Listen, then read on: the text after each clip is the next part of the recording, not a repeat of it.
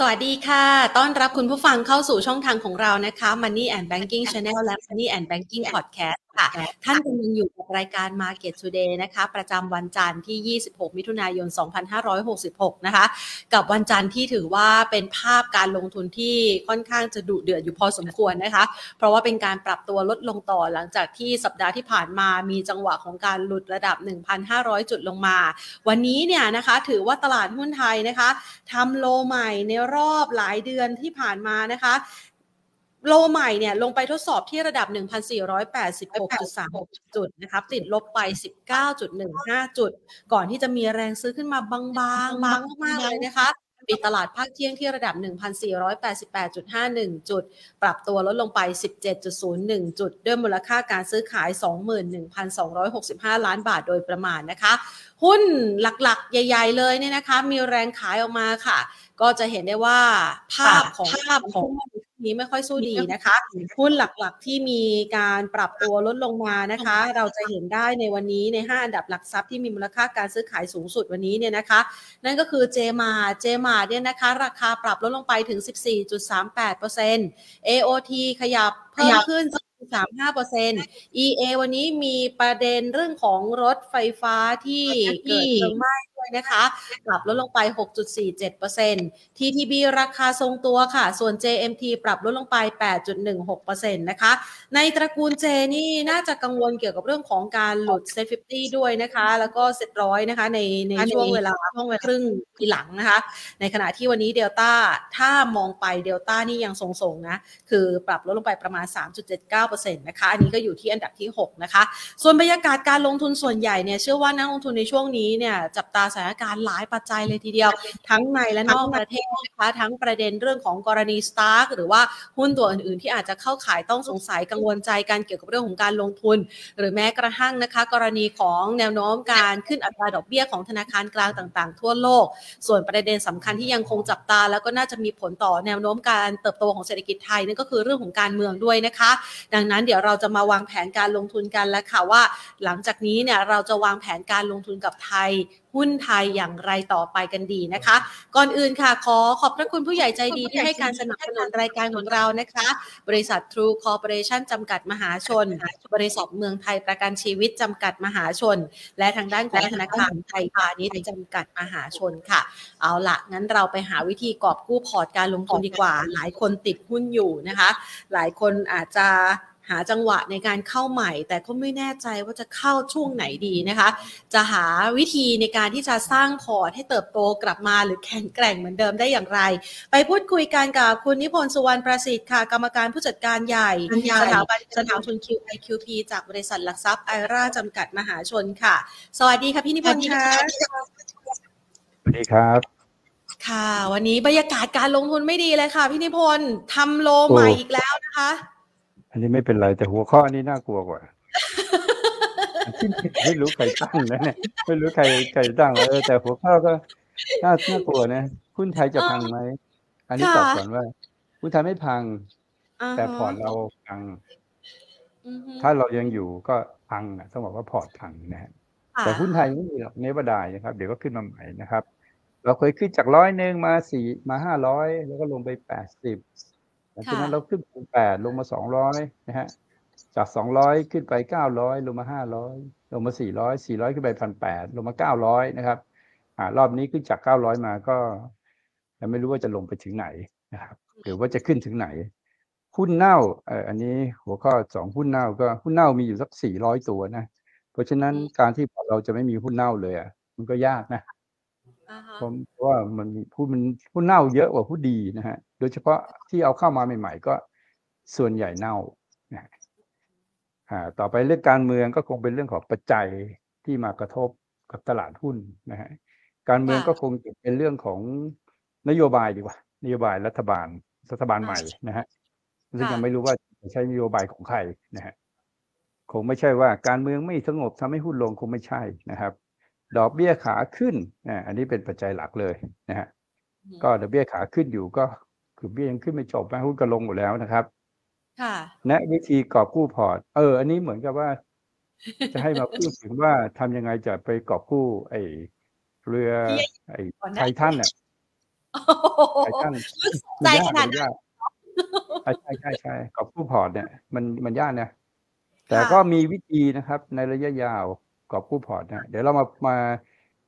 แพนแพนช่วยดูทีละหัวข้อนะ ได้เลยค่ะพี่พี่จะพูดไปในตามหัวข้อต่างๆเลยนะฮะเพื่อจะมีมีประโยชน์กับผู้ผู้ฟังเข้ามาฟังนะค่ะ ค่ะ เอาอันก่อนหุ้นไทยจะพังไหมอ่า หุ้นไทยจะพังหรือว่าไม่พัง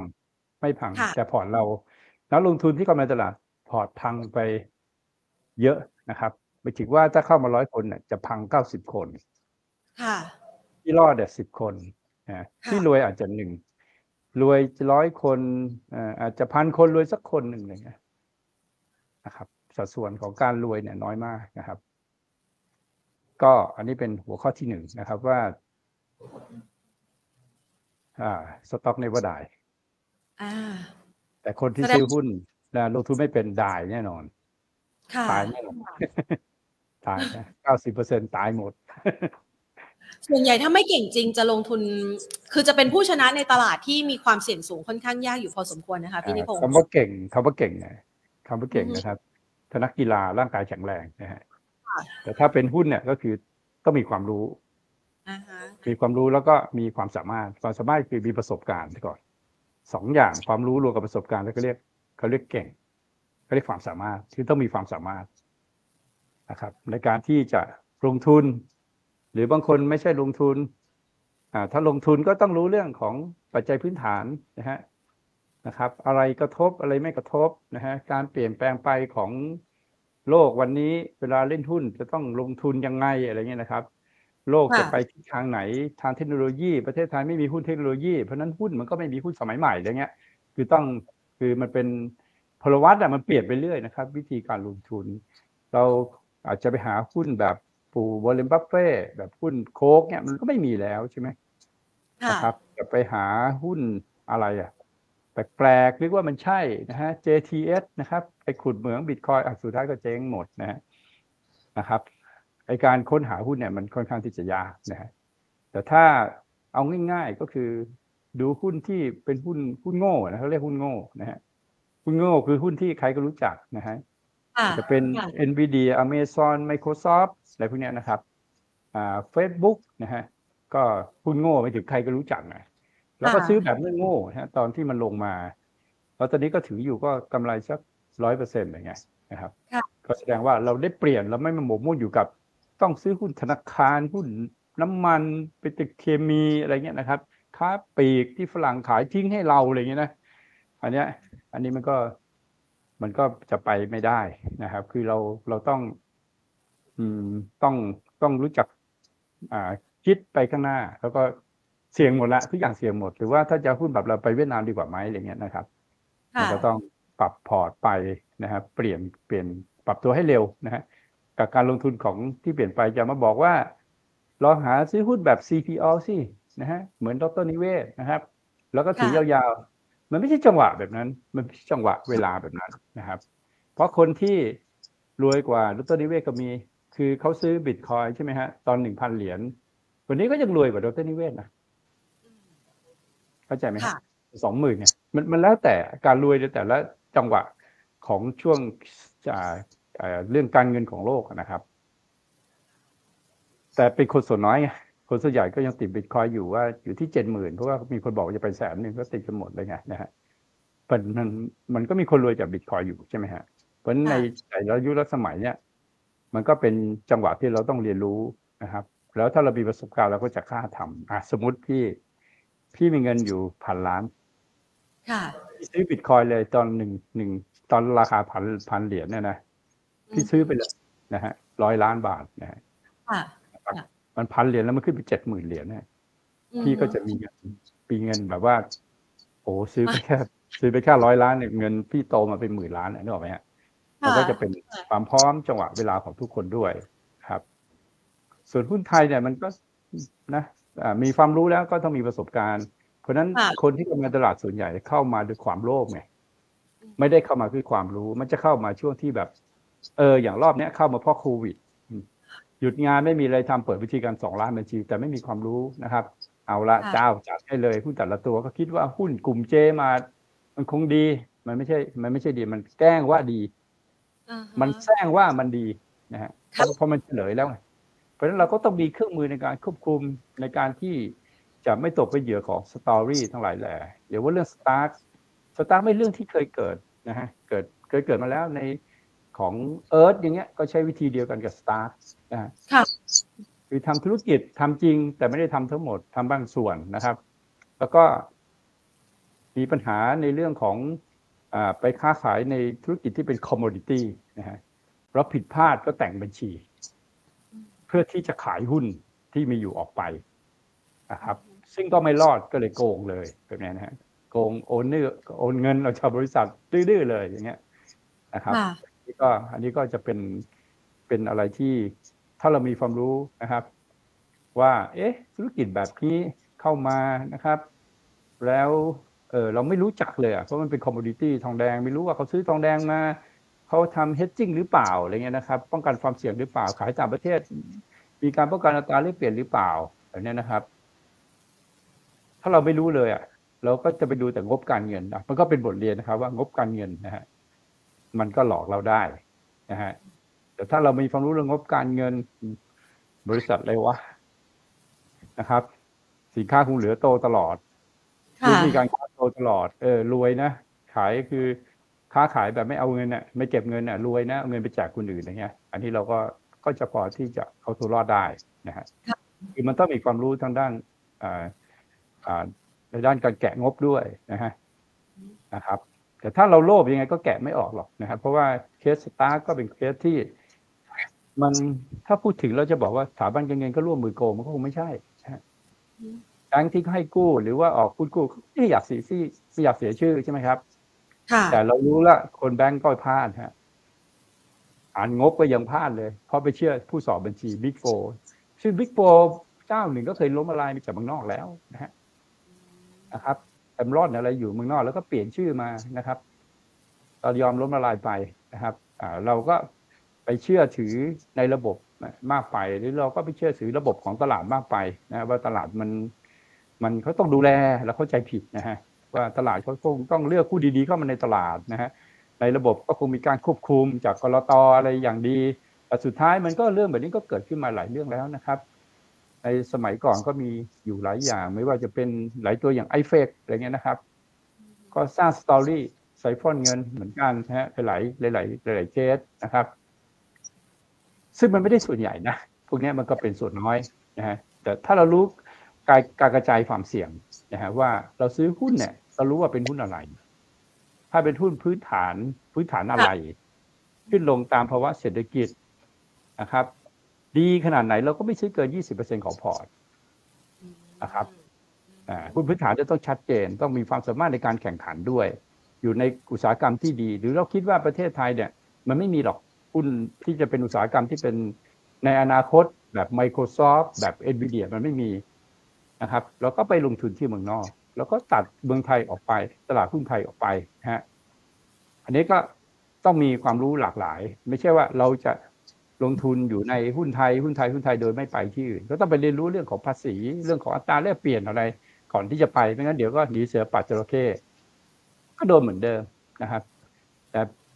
ถ้าถามว่าประสบการณ์ของพี่ก็คือ ต้องมีความรู้ก่อน แล้วรอจังหวะนะฮะ จังหวะเขาช่วยชีวิตเราเนี่ยในจังหวะสมมติว่าเราหุ้นห้าสิบปีเนี่ยขอแค่ทีเดียวนะฮะก็คือเกิดเกิดใครสิทธิ์เมื่อไหร่เราก็ซื้ออะอันนั้นเนี่ยโอกาสรอดมีเยอะมากนะฮะแต่ใครซื้อหุ้นมาหลังจากวิกฤตแล้วแล้วมาซื้อเนี่ยมันก็เหมือนก็ต้องเล่นเก็งกำไรมันจะไม่ถึงว่าเรารู้กลยุทธ์ก็เราจะต้องเล่นยังไง ค่ะครับอ่าแล้วกลับไปย้อนดูก็ได้นะครับ ตอนที่เกิดโควิดนะครับหุ้นที่ขึ้นดีที่สุดนะไม่ใช่หุ้นพื้นฐานนะครับ JTS ห้าสิบตังค์นะครับ ขึ้นไปห้าร้อยห้าสิบนะฮะเราก็ซื้อแค่ล้านเดียวก็พอซื้อล้านหนึ่งได้ร้อยห้าร้อยห้าสิบล้านเนี่ยนึกออกไหมฮะ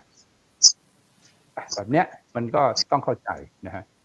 นะครับ ตลาดยิ่งอยู่นานหุ้นเน่าก็จะเยอะนะหุ้นเน่าในตลาดก็จะเยอะมากนะครับ ซึ่งเราคงไม่ได้ไปเอ่ยชื่อนะครับ ว่าตัวไหนเขาเป็นหุ้นที่เน่านะครับหุ้นเน่าคำจำกัดความของมันก็คือ เป็นหุ้นที่ไม่ได้ประกอบธุรกิจอะไรมีการแต่งบัญชี นะครับ ถึงเวลาก็ปั่นขึ้นปั่นลงไปโดยที่ไม่ได้มีผลกำเนิดงานประกอบจริงนะครับ หรือหุ้นประเภทหนึ่งนอกจากหุ้นคุณแซงว่าดีจริงๆไม่ดีหรอกแต่แซงว่าดีนะครับ ก็แต่งรายการทำบัญชีนะครับ ก็อย่างยกตัวอย่างของซิงเกอร์อันนี้ต้องถือว่าแต่งบัญชีบริษัทลูกนะครับเพราะไม่ยอมกันสำรองให้ถูกต้อง แต่ก็เงียบเงียบนะฮะเงียบ เพราะว่าเขาไม่ได้ฟองไงก็เลยเงียบ นะฮะแต่ถามว่าแต่งบัญชีไหมก็อยู่ดีงวดเดียวแล้วมีมีหนี้เสียเพิ่มมาแปดเก้าร้อยล้านเนี่ยอันนี้แต่งกี่เดือนนะกี่งวดล่ะ ใช่ไหมแต่ก็เงียบไงก็เงียบนะฮะมันทำให้เกิดการหวาดระแวงเกิดขึ้นแล้วว่าตัวไหนวะมันเป็นกระแสของความกลัวที่เกิดขึ้นตอนนี้ เพราะนั้นหุ้นมันไม่มีทางขึ้นได้ขึ้นยากอะในในในโดยเฉพาะหุ้นตัวเล็ก ๆ เนี่ย มันก็คือยากนะฮะที่ ที่ที่จะไปอ่าคนจะเชื่อนะฮะเพราะนั้นก็เล่นแบบสั้นๆแบบแบบการพนันนะครับ ไปก็ขำๆไปนะฮะส่วนเรื่องการเมืองก็มีเป็นเหตุได้นะนะครับ นโยบายก็ถ้าเป็นนโยบายของของพรรคก้าวไกลนะฮะอันนี้ไม่ได้พูดว่าพรรคนโยบายพรรคก้าวไกลไม่ดีนะครับ ค่ะ เดี๋ยวเดี๋ยวจะมีอ่าอ่าด้อมส้มมาลงพี่ไม่เกี่ยวนะ พี่กำลังบอกว่านโยบายอ่า เศรษฐกิจของอ่าพรรคก้าวไกลที่เกี่ยวกับตลาดหุ้นเนี่ยเป็นศัตรูกับตลาดหุ้นนะฮะไม่ว่าจะเป็นการเก็บภาษีตลาดหุ้น การเก็บภาษีเวลแท็กอะไรก็แล้วแต่เนี่ยนะครับ เออถ้าพี่เป็นเจ้าสัวเนี่ยพี่ก็ขายหุ้นทิ้งอะพอนึกออกไหมครับ พี่ถือหุ้นไปเกินสามร้อยล้านเนี่ยพี่ต้องเสียภาษีไอ้ส่วนเกินสามร้อยล้านทุกปีปีละจุดห้าเนี่ยค่ะนะครับ เสียทุกปีอะนะฮะแต่ราคาหุ้นลงหุ้นขึ้นหุ้นลงหุ้นขึ้นต้องเสียทุกปี นะครับกำลังบอกว่ามันไม่เป็นมิตรกับตลาดหุ้นนะครับ อันที่สองเก็บภาษีแคปิตอลเกนใครกำไรมาต้องเก็บภาษีจากหุ้นนะฮะแล้วก็วิธีปฏิบัติก็ถ้าขาดทุนเอามาหักได้ พี่คิดว่าก็คงเก็บไม่ได้นะฮะเพราะว่าคนไทยขาดทุนทั้งทั้งตลาดยกเว้นเจ้าของหุ้นนะครับและย่อยขาดทุนทุกคนแหละนะฮะยากนะที่จะมาเก็บภาษีแคปิตอลเกนจากรายย่อยเพราะรายย่อยไม่เคยกำไรนะครับ ขาดทุนตลอดนะฮะอ่านโยบาย อย่างอื่นนะครับอ่าที่ของภาคการเมืองที่เกี่ยวกับตลาดหุ้นก็มีตรงนี้นะครับ ไม่ได้ก็มีนโยบายของการขึ้นภาษีอย่างเงี้ยขึ้นภาษีนะครับขึ้นภาษีนิติบุคคลอย่างเงี้ยก็เป็นเป็นถือว่าเป็นปฏิปักษ์กับตลาดหุ้นดีไม่ดีไม่เกี่ยวนะครับค่ะดีไม่ดีที่ไม่เกี่ยวนะครับ พี่กำลังบอกว่ามันก็เป็นเหตุนะฮะเรื่องต่อไปดอกเบี้ยขาขึ้นนะครับดอกเบี้ยขาขึ้นก็กดดันหุ้นลงอยู่แล้ว นะครับที่มันกดดันเพราะว่าขึ้นแล้วเนี่ย ยังไม่รู้เขาจะลงเมื่อไหร่ค่ะแล้วขึ้นเนี่ยก็ไม่ได้ขึ้นน้อยนะครับ ขึ้นด้วยอัตราเร่งที่จากศูนย์เปอร์เซ็นมาเป็นห้าเปอร์เซ็นตนะครับ ขึ้นไปอีกสองครั้งเนี่ยไม่ได้มีผลอะไร เพราะจากห้าไปหกเนี่ยนะฮะจากห้าห้าเปอร์เซ็นเป็นห้าเป็นห้าบาทห้าจุดห้าเนี่ยนะไม่ไม่ได้มีผลอะไร ประเด็นก็คือว่า เมื่อไหร่จะลง ค่ะเพราะถ้าไม่ลงกระทบแน่นอนนะครับถือว่าไม่ลงไปอีกสองปี เอาตังค์ที่ไหนมาผ่อนบ้านใช่ไหมเพราะดอกเบี้ยมันอยู่ที่สูง อย่าลืมว่าเมื่อปีที่แล้วเนี่ยย้อนไปหนึ่งปีเนี่ยมันเสียดอกเบี้ยแค่หนึ่งเปอร์เซ็นต์นะหรือว่าผ่อนบ้านอยู่ที่ห้าเปอร์เซ็นแต่ต้องมาผ่อนสิบเปอร์เซ็นต์นะเพราะดอกเบี้ยขึ้น MLR MRR อะไรก็ขึ้นหมดนะครับ แล้วมันจะทนอยู่ได้ไหมสำหรับคนที่เป็นหนี้ใช่ปะ บริษัทที่ไม่แข็งแรงไปถือว่ามีอัตราการเติบโตนะครับ ของบริษัทไม่มีนะครับ ก็อยู่ไปวันๆหนึ่งกำไรปีละร้อยล้านก็อยู่ไปพอเจอดอกเบี้ยขึ้นมาถือว่ามีหนี้สินสูงนะฮะอ่ามี debt debt to equity สูงนะครับ DE สูงแต่ DE อะเป็นส่วนของสถาบันการเงินเยอะๆ แบบนี้ก็จะแบกไม่ถือว่าเหนื่อยนะครับ คือเจอโควิดมันยังยังไม่หายเหนื่อยเลยนะครับ มาเจอดอกเบี้ยสูงนานอีกอย่างเงี้ย ก็ทำให้พี่นึกถึงภาพไปตอนที่เกิดการล่มสลายของสถาบันการเงินนะในปี 29 นะครับ กับปี 35 ก็คือดอกเบี้ยอยู่ที่สูงมากนะฮะปี 40 นะครับพอดอกเบี้ยสูงมากเนี่ย มันจะทำให้มีการแต่งบัญชีของสถาบันการเงินนะครับอ่าแล้วก็เอื้อมหน่วยด้วยนะครับ เพราะเรายังบ้านบ้านเรายังมีสภาพคล่องอยู่ นะครับก็จะแต่งบัญชีหนี้เสียให้เป็นหนี้ดีไอ้เมื่อกี้เมื่อกี้หุ้นดีเมื่อกี้หุ้นเน่านะอันนี้กลายกลายว่าเอ้ยบริษัทเนี่ยดูดีใช่นะฮะนะครับ แต่จริงๆอะจ่ายดอกเบี้ยไม่ได้หรอกนะฮะก็มีการแต่งบัญชีขึ้นมาว่าจ่ายเงินกู้ได้เพื่อให้ เพื่อให้กลุ่มธนาคารเนี่ยกำไรนะฮะนะครับให้ดูดีๆนะครับ ถ้ากลุ่มธนาคารกำไร แต่ real sector ขาดทุนเนี่ย วันหนึ่งแบงก์ก็อยู่ไม่ได้ครับวันหนึ่งลูกระเบิดมันก็ระเบิดครับเพราะไม่มีใครจ่ายคุณหรอกนะฮะ จ่ายไม่ไหวทำไปก็จ่ายแบงก์หมดนะครับอ่าก็กลายเป็นว่าอย่างยึดบ้านยึดไปแต่กูไม่ย้ายออก จะไปขายใครถือว่าคนทั้งประเทศฮะ มีคอนโดอยู่สิบล้านยูนิตใช่ไหมหยุดผ่อนพร้อมกัน คุณจะยึดไปขายใคร คุณจะไปไล่ใครออกนะฮะปล่อยให้มันอยู่ไปนะถ้าเป็นแบบนี้เหตุการณ์นี้มันจะเกิดขึ้น ถ้ามันยืดเยื้อนานนะครับ อันนี้ก็เป็นภาพที่ที่มองเพราะตามหัวข้อมันน่ากลัวอยู่แล้วใช่ไหมก็พูดให้มันน่ากลัวลงไปอีก แต่มันเป็นแฟกต์ เราจะได้เตรียมตัวเอาไว้เป็นแฟกต์เออแต่ถ้าแต่ถ้าว่าต้นปีมันลงนะฮะต้นปีมันลงนะอันเนี้ยนะครับ อันนี้มันก็จะผ่อนคลายขึ้น คราวนี้ของเรามันก็จะมีแทรกซ้อนเข้ามาอีกนะครับว่าเมื่อเมื่อเราไม่ขึ้นดอกเบี้ย เราจะมีคราวนี้มันถึงจุดแล้วนะก่อนหน้านั้นไม่ใช่ เรามีหนี้เสียเยอะเราจึงค่อย ๆ ขึ้นดอกเบี้ย ค่ะ แล้วถ้าเรามาเจอกระหน่ำจากสมมติว่าทัวร์ไม่เข้า เราหวังเราหวังท่องเที่ยวปรากฏว่าท่องเที่ยวไม่เข้านะสมมตินะไม่ได้เข้าตามเป้าหมายนะฮะ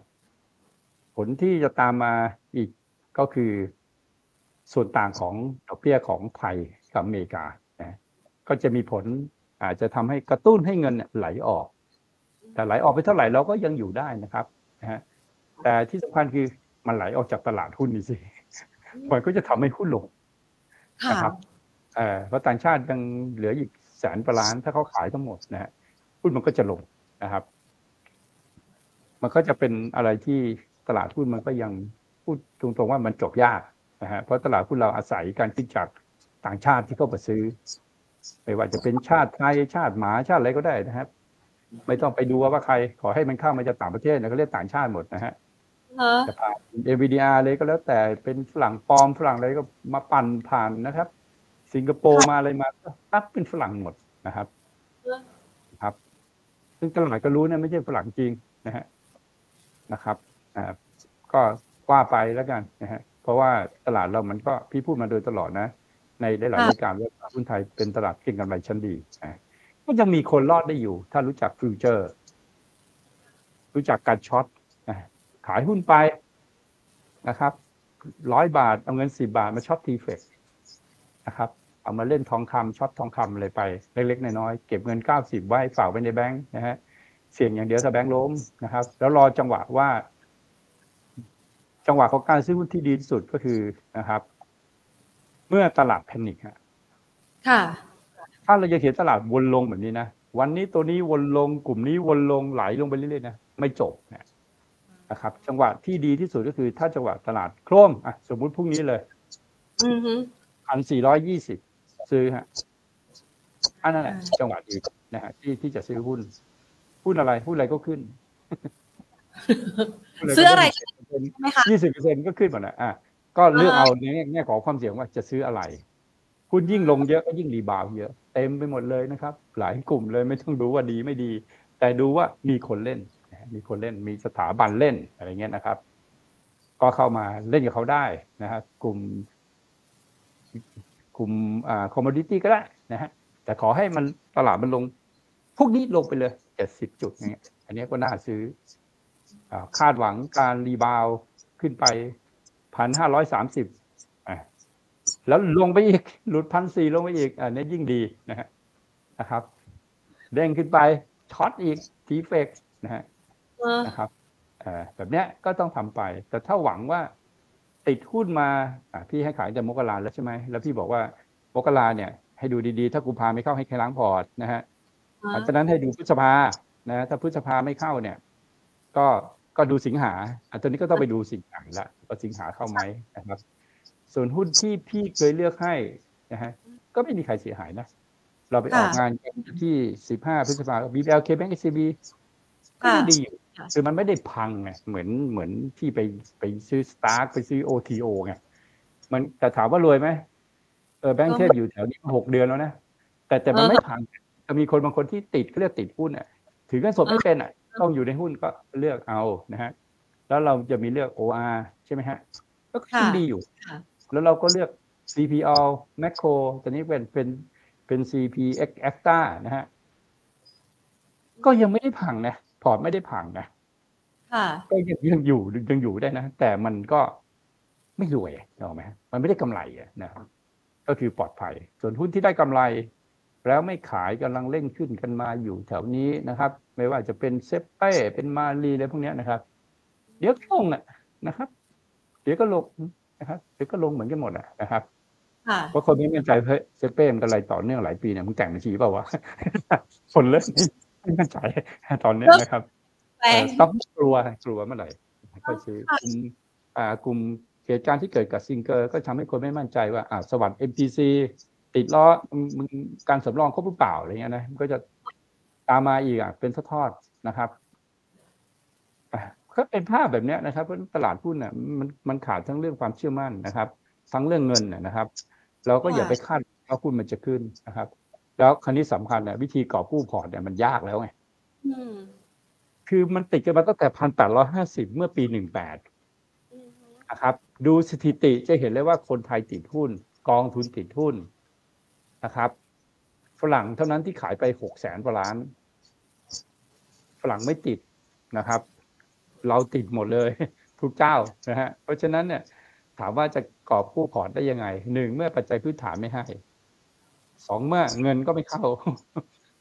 ถ้าจะไปกอบกู้พอร์ต ก็อาจจะเหมือนหนีเสือปะจระเข้เล่นหุ้นขาดทุน ก็ไปเล่น future เล่น future ขาดทุนนะครับ เดี๋ยวก็ไปเล่น DW เดี๋ยวก็ไปไปใหญ่เลยก็คือหมดอะเอาให้มันหมดหมดอะนะครับค่ะ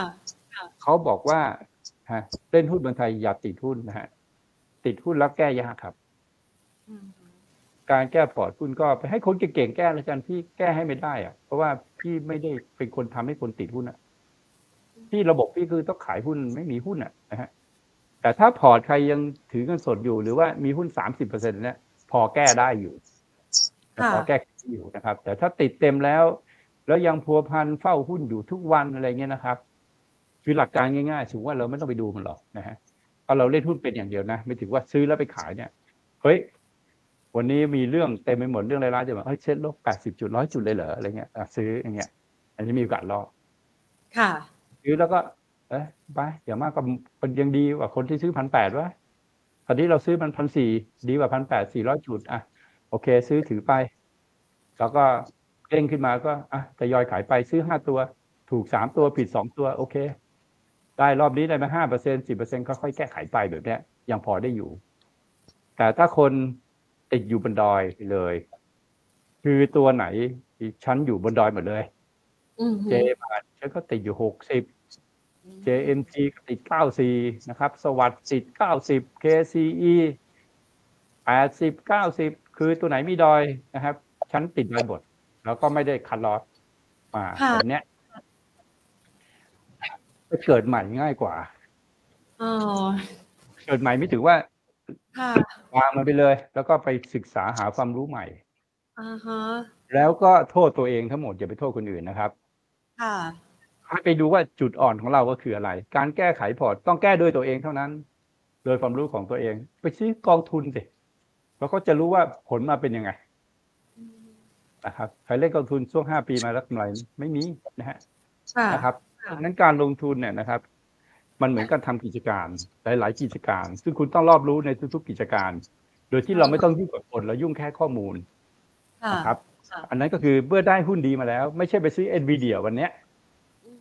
เขาขึ้นมาจากร้อยแปดคุณจะมาซื้อสี่ร้อยกว่าเนี่ยแบบเนี้ยก็คือคุณซื้อหุ้นดีที่ผิดจังหวะหรือว่าคุณจะไปซื้อหุ้นที่ n นสแดกวันเนี้ยมันก็คือ มันผิดจังหวะนึกออกไหมมันก็จะเป็นนีเสียปักจระเข้นะ เพราะคุณก็ไม่รู้เรื่องจังหวะของการซื้อหุ้นดีในราคาที่เหมาะสม คุณไปซื้อเอ็นวีเดียเป็นหุ้นดี แต่ในราคาที่มันอยู่บนดอยแบบเนี้ยก็ไม่ไม่ต่างกันนะครับ ไม่ต่างกับคนที่ไปซื้อหุ้นบ้านเราดีๆนะครับหุ้นที่ดีหุ้นแซงว่าดีอะไรเงี้ยนะครับนะครับ ไปซื้อ SISB ตอนนี้นะครับห้าบาทไม่ซื้อจะไปซื้อสี่สิบอย่างเงี้ยนะครับ แล้วก็โรงเรียนนานาชาติมันดีไว้อย่างเงี้ยนะไม่ต่างกันหุ้นดีต้องซื้อ ในขณะเวลาที่เหมาะสมนะครับนะครับ ค่ะกำลังใจก็คือตลาดหุ้นไม่เคยพังอ่าฮะติด KCE ห้าเอ็ดบาทติดอยู่ครับติดก็ติดต่อไปำไง โซนห้าสิบของเคจะไม่มีใครบอกได้นะ ในความเป็นจริงนะฮะนะครับ รอบที่แล้วก็มีการติดอยู่ที่หกห้านะฮะติดอยู่สองสามปีก็ขึ้นไปเก้าสิบเราแค่ดูกิจการว่า KCE เนี่ยนะครับเขา จะเจ๊งไหมอ่าฮะจะเจ๊งไหมล่ะแต่เป็นกิจการที่ต้องเปลี่ยนเทคโนโลยีบ่อย เพราะนั้นเนี่ยมันก็จะมีช่วง down ลงมานะครับ จากแผงวงจรที่เป็นซิงเกิลเป็น double นะครับเดี๋ยวจะเป็น complex อะไรนะครับ มันก็ต้องมีความเสียหายมีการผลิตมีการออกแบบผลิตภัณฑ์ใหม่เกิดขึ้นนะครับ แต่เขาไม่ได้เพิ่งเพิ่งทำเขาทำมาสี่ห้าสิบปีแล้วนะครับ แล้วเขาก็มี R&D แล้วนะครับ มันก็อยู่ในช่วงที่ สินค้าที่เขาขายไปได้เมื่อสามสี่ปีที่แล้วเนี่ย มันก็หมดหมดมันมันต้องเปลี่ยนเพราะรถมันเปลี่ยนรุ่นใช่ไหมครับ เปลี่ยนมาเป็น EV ค่อนข้างที่จะเยอะนะครับ เพราะฉะนั้นโรงงานใหม่ ๆ มันก็ต้องสร้างขึ้นมาเพื่อที่จะมาผลิตไอ้พวก PCB ที่มันเป็นแบบทันสมัยขึ้นนะครับ ก็ถือว่ายังมีอนาคตอยู่นะครับ ครับตีท่าเอ็ดบาทเนี่ย มันก็จะให้ทํำยังไงนะครับ เพราะช่วงช่วงห้าเอ็ดเนี่ยมันต้องขายที่สี่แปดนะฮะค่ะอ่า ก็คือเรายังเป็นทัศนคติที่แบบว่าไม่ขายไม่ลงทุน ดูง่ายๆครับผู้ที่เป็นขาลงเปลี่ยนรอเป็นขาขึ้นก่อนแล้วค่อยซื้อนะครับอย่าไปซื้อจะเป็นขาลงเพราะมีคนถามด้วยว่าซิงเกิลจะลงไปเท่าไหร่พี่บอกไม่รู้หรอกหลักการของเราก็คือว่า ถ้ามันเป็นขาขึ้นมาแล้วเราค่อยซื้อดีไหมนะครับ ตอนแรกมันลงมามันอยู่ที่สามสิบพี่ก็บอกว่า วัดเป้าหมายได้สิบาทตอนนี้มันต่ำกว่าสิบาทและแปดบาทแล้วนะฮะประเด็นก็คือว่ามันฟื้นไหมล่ะ เราไม่รู้ว่ามันฟื้นหรือเปล่า ถ้ามันฟื้นเมื่อไหร่นะครับ เดี๋ยวแพทเทิร์นมันจะบอกเราเองว่า อันนี้มันจะฟื้นละ แล้วก็เป็นขาขึ้นค่อยเข้าไปซื้อนะครับ ก็ก็จะต้องมีความรู้ความสามารถด้วยตัวเอง ถึงจะแก้พอร์ตได้ อย่านะครับ อย่าไปหาคุณนู้นคนนี้แล้วเขาบอกไม่เป็นไรเดี๋ยวเขาแก้ให้นะครับ ถามว่าถ้าเขาจะแก้ให้เราขอดูพอร์ตเขาด้วยนะครับ พอร์ตเขาว่าต้องแก้หรือเปล่า แล้วคุณไปฟังเขาพูดคุณก็จะไม่รู้ว่าแก้แบบนี้แบบนี้ อะเราก็ติดปตทอยู่สี่สิบนะฮะแล้วก็เอาไปเล่นเอาเอาเงินเราไปเล่นหุ้น STARK อย่างเงี้ย แก้พอร์ตมันจะแก้ได้ไง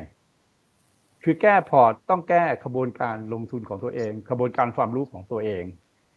นะครับ ไม่มีใครในวงการที่สามารถมาแก้พอร์ตให้เราได้ โดยรับบริหารพอร์ตเพราะผิดกฎหมายนะครับ คนบริหารพอร์ตที่คุณก็คือกองทุนรวม คุณพึ่งได้ไหมล่ะ คุณพึ่งกองทุนรวมได้ไหมล่ะ ออกมาแต่ละกองก็ติดดอยหมดทุกกองอะเพราะกองเนี่ยจะมีปัญหามากนะครับ ถ้าเขาออกมาเขาต้องมีวัตถุประสงค์ของกองว่าลงทุนในอะไร แล้วเขาเปลี่ยนไม่ได้สองก็คือจังหวะของเขาจังหวะที่ต้องถูกต้องแล้วต้องเป็นระยะยาวมากๆนะครับเขาทำอะไรมากกว่านั้นไม่ได้นะฮะเขาก็ต้องไปซื้อกองทุนที่เมืองนอกอะทำไมเราไม่ไปซื้อกองทุนที่เมืองนอกเองเลยล่ะทำไมเราต้องซื้อผ่านเขาล่ะ อัตราแลกเปลี่ยนเขาก็ไม่ดูแลให้เรานะฮะเพราะนั้นมันมันหนีไม่พ้นว่าที่เราอะต้องพัฒนาความรู้เองนะครับ ก็เอาวิธีวิธีแก้ง่ายๆฮะแก้พอร์ตฮะแผนง่ายมาก ไปดูว่าคุณติดหุ้นอะไรอยู่ แล้ว แล้วคุณทำอะไร คุณคิดว่ามันเป็นหุ้นดีหรือเปล่า แต่มันเป็นหุ้นแซงดีสองมีควบคุมหุ้นแซงดีทั้งหลายแหล่หรือเปล่าอะพี่จะให้ดูนะเดี๋ยวพี่แชร์ให้ดูนะครับใค รเรียนกับพี่เนี่ยก็คือ หรือพี่พูดออกสื่อตลอดอยู่แล้วนะครับนะครับ ว่าคุณจะต้องมีจุดออกนะฮะสำนวนของพี่ก็คือ มันไม่จบเราจบนะฮะนะครับอะเวลาพี่เปิดพี่ก็เปิดแค่เนี้ยนะครับชาร์ตพี่พี่ก็จะเปิดอยู่ประมาณนี้นะฮะนะครับ อยู่ประมาณเนี้ยนะครับ เนี่ยก็จะเห็นว่าพี่ก็จะเขียนขีดเส้นนี้ไว้นานแล้วนะครับ เนี่ย คือถ้ามันหลุดตรงนี้นะฮะนะครับพันห้าเนี่ย พี่ก็ดูว่ามันก็จะลงไปสักพันสี่ร้อยี่สามอะไรประมาณเนี้ยนะฮะซึ่งพี่ก็ขีดไว้เป็นเดือนแล้ว มันก็ยังไม่หลุดแต่มันหลุดชาร์ตเนี่ยมันจะลงไปนะครับ แล้วมันก็จะเด้งนะเด้งแต่มันก็จะขึ้นมาโซนพันหกอะไรเนี่ยได้อีก มันจะลงต่ำกว่ากว่าพันสี่ร้อยี่สิบอีกทีหนึ่งอ่า pattern น่าจะเป็นแบบนั้นนะครับ ลงมาตัวนี้เป็นขาลงแล้วนะครับ เนี่ยทางเฟรมันเป็นขาลงแล้ว เพราะนั้นเราก็ เราก็เราก็ต้องถือ TFEX ฝั่ง short ถูกไหมครับถือ TFEX ฝั่ง short นะครับ แต่หุ้นเราดูสมมติว่าเราเราดู JMART นะฮะนะครับ เดี๋ยวจะพูดเรื่องหุ้นปัจจุบันด้วยนะฮะเนี่ย JMART เนี่ยนะครับ มันขึ้นมาจนกระทั่งมีสัญญาณไดเวอร์เจนในทางเฟรมันนะครับ เราง่ายๆเลยครับ ถ้าเราจะขายนะครับหลุดเส้นสิบมันเนี่ยนะฮะก็คือห้าแปดบาทคุณต้องขายทิ้ง คุณลองมาคิดดูห้าเอ็ดมาซื้อกับสิบสามเนี่ยเยอะไหมเยอะไหมครับ เยอะค่ะ เออเยอะไงอะคุณจะเอาอะไรอีกนะฮะอ่า EA นะฮะคุณไปติดนะเขาทำนู่นทำนี่อ่าจะมาดู EA เหมือนกันนะฮะ EA หลุดเส้นสิบมันไหมครับเนี่ยหลุดเส้นสิบมันตรงนี้ใช่ไหมครับค่ะใช่ไหมครับแปดหกคุณก็ขาย วันนี้ห้าสามห้าสามก็ยังลงอยู่มันก็ลงไปเรื่อยๆนะฮะนะครับ มันยังลงอยู่มันลงเท่าไหร่ก็ได้นะครับ เมื่อไหร่มันขึ้นแล้วค่อยว่ากันใหม่นะฮะจุดสุดท้ายของมันก็คือนะครับ เราขายตรงนี้นะครับ เวลาเราขาย อ่าเอรอบนี้เราขายตรงนี้นะครับเนี่ยฮะเห็นไหมครับเก้าสี่บาทเห็นไหมฮะหลุดเก้าสี่บาทแล้วขายแล้วยังไม่ได้ยุ่งอีกเลย อย่าเพิ่งไปยุ่งมันนะนะครับ ไม่ได้ถามว่าติด EA ทำไง เขาไปติดทำไม คือต้องถามว่าไปติดทำไมนะฮะคุณมาดู KCE นะครับหุ้นที่ขึ้นถุงสูงอะนะฮะนะครับคุณเอาหลักง่ายๆ คุณมาจากราคาไหนไม่สำคัญสำคัญว่า ถ้ามันหลุดสิบมันเนี่ย คุณขายคุณก็จะขาย KCE ไปแล้วใช่ไหมหลุดสิบมันเนี่ยเนี่ยหลุดตรงนี้ครับ เดือนนี้หลุดนะคุณก็ขายไปนะครับเจ็ดสิบเอ็ดบาท ดีกว่าสามหกไหมดีกว่า คุณไม่ขายอะคุณติดเก้าสิบไง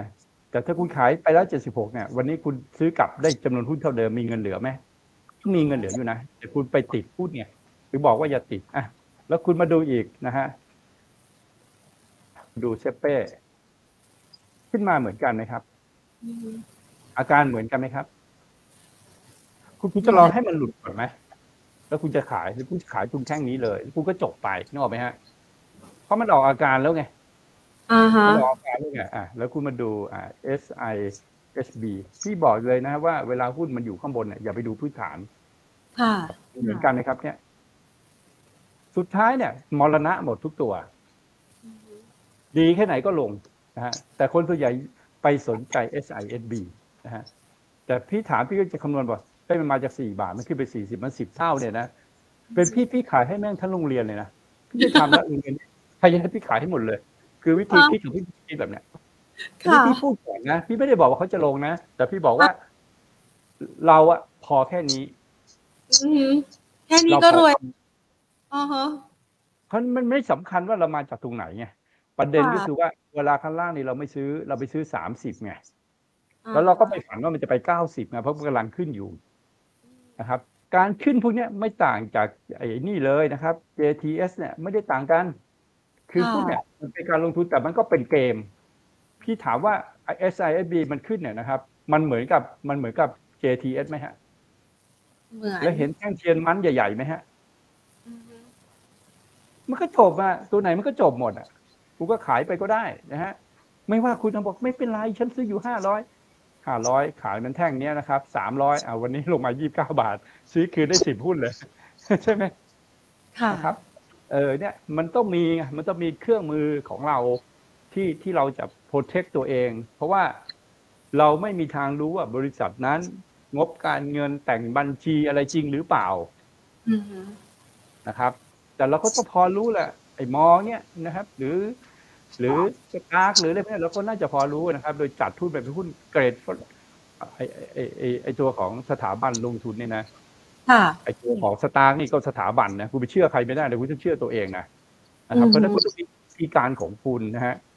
ที่ที่จะทำให้คุณอะมีความสามารถก่อนนะครับ แล้วถามว่าหุ้นบางตัวยังอยู่ข้างบนอยู่นะฮะเนี่ย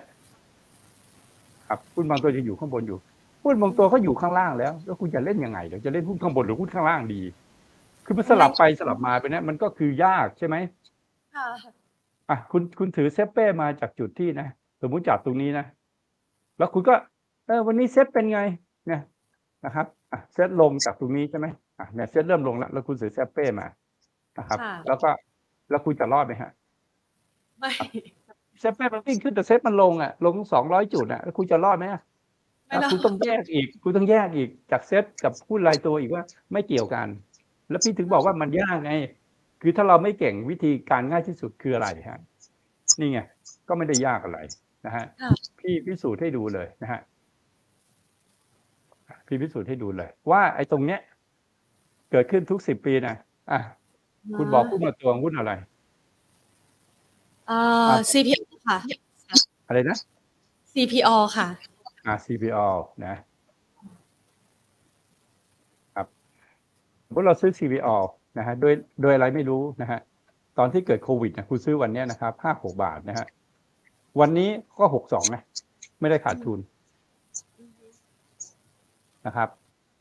เอาหุ้นเน่าๆก็ได้สักตัวนะลองรู้จักหุ้นเน่าๆสักตัวไหมคุณคิดว่าหุ้นตัวไหนเน่าเอาเอาที่มีอายุสิบปีเลยเหรอคะ อะไรก็ได้ เอาอะไรก็เอาหุ้นอะไรก็ได้ เอาหุ้นอะไรก็ได้ นึกชื่ออะไรก็ได้ OTO อะไรนะ OTO นะฮะ OTO สมมติว่าคุณซื้อในวันที่เกิดโควิดนะ แล้วคุณก็ซื้อ OTO นะครับ เนี่ย คุณจะซื้อ OTO ได้ที่ราคาบาทสี่เก้าตังค์นะแล้วมันเน่าเนี่ยนี่ไงวันนี้มันก็แสดงอาการที่มันมันลงมาที่เดิม แต่คุณได้ขายไปแล้วที่ยี่ห้าบาทเนี่ยคุณก็ชนะไงอ่านั่นก็ฟินไปแล้วนะอ้าวคุณจะเอาตัวไหนคุณพูดไปเลยเอาหุ้นที่แบบเกเรขนาดไหนด้วยก็ได้เพ ราะฉะนั้นจังหวะโอกาสของคนเนี่ยสำคัญที่สุดเพราะฉะนั้นจังหวะโอกาสของการ คุณรอได้อะคุณรอได้เหตุการณ์เนี่ยเดี๋ยวมันก็จะเกิดขึ้นในปี 70 เนี่ย ถ้าคุณจะเล่นหุ้นตัวนี้คุณต้องเล่นน้อยๆมันไม่ใช่จังหวะที่คุณจะไปแก้แค้นหุ้นฮะแก้ยังไงก็แพ้ แต่ถ้ามันเกิดไอซิดขึ้นมาตอนเรากลัวนะครับหุ้นตัวไหนมันก็ซื้อได้หมดแหละ ดีหรือไม่ดีอะคุณมาดูในกลุ่มโลจิสติกส์สมมติว่าคุณดู LEO นะฮะอะคุณดู LEO นะครับ อันนี้เพิ่งเข้าตลาดเห็นไหมครับ มันก็ขึ้นไปนะฮะเห็นไหมฮะเป็นสิบเก้าบาทนะครับ แต่ถ้าคุณมาซื้อตอนแล้วคุณไม่ขายนะฮะคุณก็โดนอะนะครับ หรือคุณมาดูถุงมือยางอะไรก็ได้พูดอะไรก็ได้นะครับ จังหวะของการซื้อสัมภาษณ์คุณซื้อ BBL อะคุณซื้อ BBL ค่ะรุ่นแบงค์นะซื้อ BBL นะครับคุณซื้อในวันที่เกิดวิกฤตเนี่ยแล้วคุณก็ซื้อนะครับ คุณซื้อเนี่ยร้อยบาท ตอนนี้ก็ร้อยหกสามก็ยังไม่มีขาดทุนอะไร ใช่ไหมครับคุณจะเอาหุ้นอะไรอะ เพราะฉะนั้นจังหวะของการซื้อหุ้นเนี่ยมันคือจังหวะของการแก้ไขพอร์ตนะนะครับ ประเด็นก็คือว่าถ้ามันลงแล้วคุณไม่มีตังค์ซื้อคุณจะค่อมรอบไปเรื่อยๆ แล้วหุ้นเนี่ยมันจะถูกดิสลาบไปดิสลาบไปจนสุดท้ายพอร์ตมัน มันมาดูแต่เซ็ตอะมันแก้ปัญหาไม่ได้ มันก็ต้องไปดูว่าเราติดหุ้นอะไรแล้วหุ้นตัวนั้นเนี่ยมันมีพื้นฐานไหมแต่ถามว่าในแง่ของคนแนะนำอะพี่ก็ไม่กล้าแนะนำนะ ค่ะครับ ว่าหุ้นตัวไหนมันเป็นหุ้นไม่ดีนะครับนะครับ แล้วต้องขายเนี่ยพี่ก็แนะนำไม่ถูกนะครับเพราะหุ้นบางตัวอย่างสมมติเซเว่นอัพนะเซเว่นอัพนะฮะในวันที่เกิดเกิดวิกฤตนะฮะ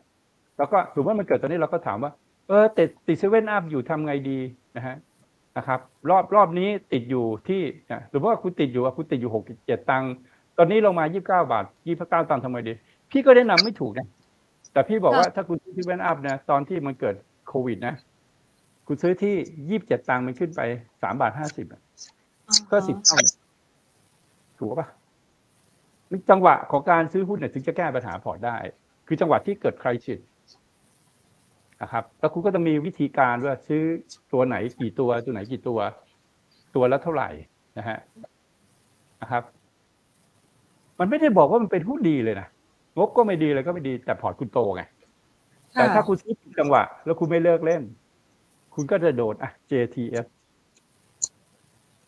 ครับเนี้ยหกเก้าตังเองขึ้นไปหกร้อยห้าร้อยห้าสิบเนี่ยหมื่นเปอร์เซ็นต์นะ เห็นไหมครับ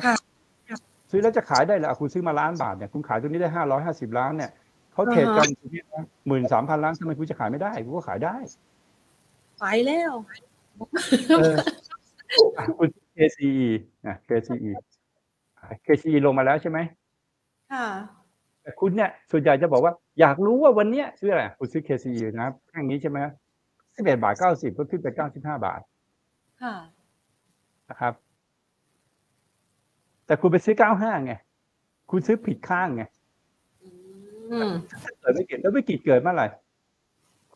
ตอนเกิดน่ารู้ แต่จะไปบอกว่าเนี่ยเดี๋ยวจะเกิดวิกฤตไม่ไม่มีใครรู้ใช่ไหม แต่มันเกิดไหมฮะ เกิดทุกสิบปีอะมันก็เกิด แล้วคุณก็มาซื้อคุณก็แก้ไขได้ คราวนี้พี่ให้ให้ไอ้ข้อสุดท้ายที่ถามพี่ว่าจะแก้ไขพอร์ตยังไงเนี่ย มันมีวิธีเดียวค่ะคุณต้องรอวิกฤตให้ได้อะ แล้วก็แก้ไขแล้วคุณต้องมีเงินซื้ออะอันนั้นเนี่ยคุณจะชนะมีวิธีเดียวหุ้นอะไรก็ได้นะครับถ้าสูตรของเราก็คือซื้อหุ้นใหญ่ห้าตัวหุ้นเล็กสเปคใหญ่สิบตัวหุ้นเอ็กสิบตัวอะไรเงี้ยนะครับ ไม่มีตัวไหนไม่ขึ้นนะแต่ดูดูงบการเงินหน่อยนะอย่าให้ถูกถอดออกจากตลาดได้ไหมงั้นเออไม่ไม่มีการซื้อตัวเดียว ซื้อแบบอ่าไปเนี่ยนะครับ ที่แก้ไขมีอย่างเดียวคือ ตั้งสตินะครับ หาจุดอ่อนของเราว่าทำไมเราถึงมาอยู่ในตลาดหุ้นทุกวัน เพราะเราเป็นนักการเงินฮะนักลงทุนเนี่ยนะครับไม่มีใครมาดูหุ้นทุกวัน แต่เขาจะรู้ว่าภาวะแบบเนี้ยมันอยู่กลางทาง มันก็ไม่ ลงไปจนตลาดที่บอกว่าเซ็ตจะพังไหมไม่ใช่ ไม่ใช่ภาวะที่เซ็ตจะพังแต่มันก็ไม่ใช่จังหวะของการซื้อที่ดี จังหวะของการซื้อที่ดีก็คือว่าหุ้นทุกตัวเนี่ยมันลงหมดครับ ทั้งตลาดเนี่ยมันลงตัวไหนก็ลงหมดเลยนะครับ แล้วเราก็กลัวไม่กล้าซื้อนะฮะแล้วพอซื้อเสร็จแล้วโอ้โหถ้าดูเนี่ยนะยังไงก็มาไม่รอดนะครับ แต่เรารู้แล้วว่ามันผิดปกตินะครับ ลงเก้าร้อยก็คนจะบอกว่าลงไปร้อยสองร้อยคือมันน่ากลัวมากนะครับ ค่ะ ซึ่งเราอาจจะรอให้ผ่านไปเดือนแล้วค่อยซื้อก็ได้นะฮะนะครับ โดยโดยโดยตั้งเป้าหมายสมมติว่าคุณขาดทุนหุ้นห้าสิบเปอร์เซ็นวันนี้คุณต้องกำไรร้อยเปอร์เซ็นต์นะ เท่าตัว ธรรมดามากครับซึ่งกำไรเท่าตัวนะครับ อะซิงเกอร์ก็ได้ วันนี้เน่าๆอยู่ใช่ไหมค่ะ อะซิงเกอร์ก็ได้ มันเน่าอยู่เนี่ยนะฮะตอนคุณซื้อยังไงมันก็เน่าฮะสี่บาทเนี่ยนะคุณขึ้นไปหกสิบกำไรสิบห้าเท่า ค่ะอ่า แล้วคุณถามว่ามันลงมาตรงนี้นะ แล้วมันมีวิกฤตหรือยังครับ ไม่มีแต่มันลงไม่ไม่ใช่เวลาซื้ออยู่ดีอะเพราะบริษัทอาจจะเจ๊งก็ได้ ลงมาโดยที่คนอื่นเขาไม่ได้ลงกันลงตัวเดียวอะใช่ไหมค่ะถูกป่ะอือฮะเนี่ยมันไม่ได้มีอะไรยากอะถ้าถ้าถ้าถ้าถามพี่ว่าจะแก้ปัญหายังไง มันมาแก้รายวันในขณะที่โอกาสเนี่ยมันไม่ได้เปิดช่องให้เราแก้เนี่ย มันแก้ไม่ได้ ถูกไหมครับ ค่ะ เอาแบบนี้คุณต้องไปแก้ไขปัญหาตัวคุณเองก่อนให้มีเงินสดอะค่ะสองก็คือว่าคุณต้องไม่กลัวหุ้นนะฮะแล้วคุณก็ต้องบอกไอ้เงินที่เหลืออยู่เนี่ยนะ เอาละเดี๋ยวถ้าเกิดวิกฤตของโลกเมื่อไหร่ฉันจะแก้แค้นอะ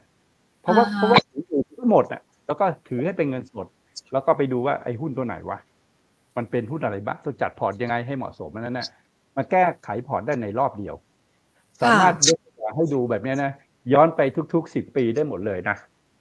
ว่าแบบนั้นจริง ๆ หรือว่าเอ้ากลุ่มน้ำมันเล่นในตัวเดียวนะฮะปตทสพแล้วเล่นตรงนี้แล้วรวยไหมพี่พูดจริง ๆสพเดี๋ยวก็ลงต่ำร้อยนะฮะแต่ถ้าคุณซื้อวันนี้สพใช่ไหมครับเนี่ยคุณซื้อห้าสิบาทขึ้นไปสองร้อยกำไรสี่เท่า แต่ถ้าคุณมาซื้อแล้วสี่เจ็ดวันนี้ เดี๋ยวก็ลงมาห้าสิบาทฮะอืมแต่วันที่มันลงห้าสิบาท คุณลืมที่พี่พูดวันนี้แล้วนะฮะค่ะเออ นั่นแหละคือ คุณต้องรอให้ได้ ถ้าไม่เกิดล่ะ คุณรักษาชีวิตไว้อย่าเพิ่งตายอะ แล้วรอแล้วมันในช่วงชีวิตคุณมันจะเกิดวิกฤตของตลาดหุ้นเนี่ยค่ะถ้าเฉลี่ยว่าคุณอายุแปดสิบปี คุณเริ่มรู้ รู้รู้มีสติมีเงินซื้อตั้งแต่อายุยี่สิบนะอย่างน้อยแปดครั้งอ่าฮะแล้วคุณขอได้แค่ครั้งเดียวอะ โดยคุณไม่มาพัวพันมันอยู่ทุกวันเนี่ยนะ ยังไงคุณก็ชนะอืมอ่าคราวนี้คำถาม คำถามว่ามา เราไตรมาสสามเนี้ยค่ะ เอ่อถ้าดูอย่างนี้แล้วไตรมาสสามมันก็ยังยังเรายังต้องรอแพนิคก่อนไหมคะพี่นิพนธ์คือหรือว่าคือหลักเนี่ยแพนิคหรือไม่แพนิคไม่รู้นะครับ แต่ฝรั่งเนี่ย ถ้าเขาจะเข้าเขาเข้าเขาเข้าเขาจะเข้าเดือนสิงหา สิงหา ถ้าไม่เข้าก็พฤศจิกาไปเรื่อยๆไปเรื่อยๆไปเรื่อยๆคืออย่างนี้ไม่สามารถขึ้นโดยเราละถ้าหุ้นตัวเลขคุณปั่นขึ้นไปเนี่ย คนก็จะกลัวเรื่อง OTO นะครับ ที่เกิดจากอเกิดแล้วคนจะกลัวนึกออกไหมฮะไม่ถือว่าคนทั่วไปจะกลัว เพราะฉะนั้นหุ้นเนี่ยมันจะขึ้นได้ไม่ดีหรอกเพราะคนจะกลัว แต่ถ้าเป็นหุ้นขนาดใหญ่กองทุนไม่มีตังค์อยู่แล้วนะฮะกองทุนก็จะวนตัวนู้นเล่นตัวนี้เล่นยี่สิบเปอร์เซ็นสามสิบเปอร์เซ็นแบบเนี้ยนะครับเพราะฉะนั้นถ้าต่างชาติไม่มาเนี่ยหุ้นมันจะไม่ขึ้น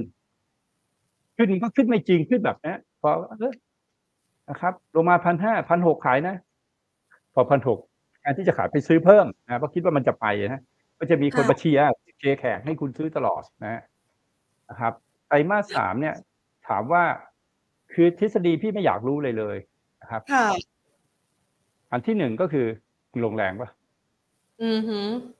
เออลงแรงไหมลงแรงแล้วคนกลัวปะค่ะอะ กลัวแล้วถ้ามันลงไปเนี่ยนะครับ อะสมมติว่ามันลงไปพันสามเนี่ยกลัวไหมไตรมาสกลัวนะเดียวลงพันสามสองร้อยจุดกลัวไหมกลัว แต่ในในการลงเนี่ยปกติไหมไม่อะปพี่กถามติอะพี่จะบอกให้นะฮะพี่จะให้ดูนะฮะว่า มันปกติฮะมอันที่เซ็ตลงไปพันสามเนี่ย ถือว่าลงน้อยด้วย ค่ะอ่ารอบที่แล้วเราจำได้ไหมครับ เซ็ตเนี่ยนะครับ มันขึ้นมานะครับจากสี่ร้อยแล้วขึ้นไปพันแปดรู้รู้ไหมฮะว่าไอตอนที่มันปรับฐานในคลื่นเดียวกันตรงเนี้ยเนี่ย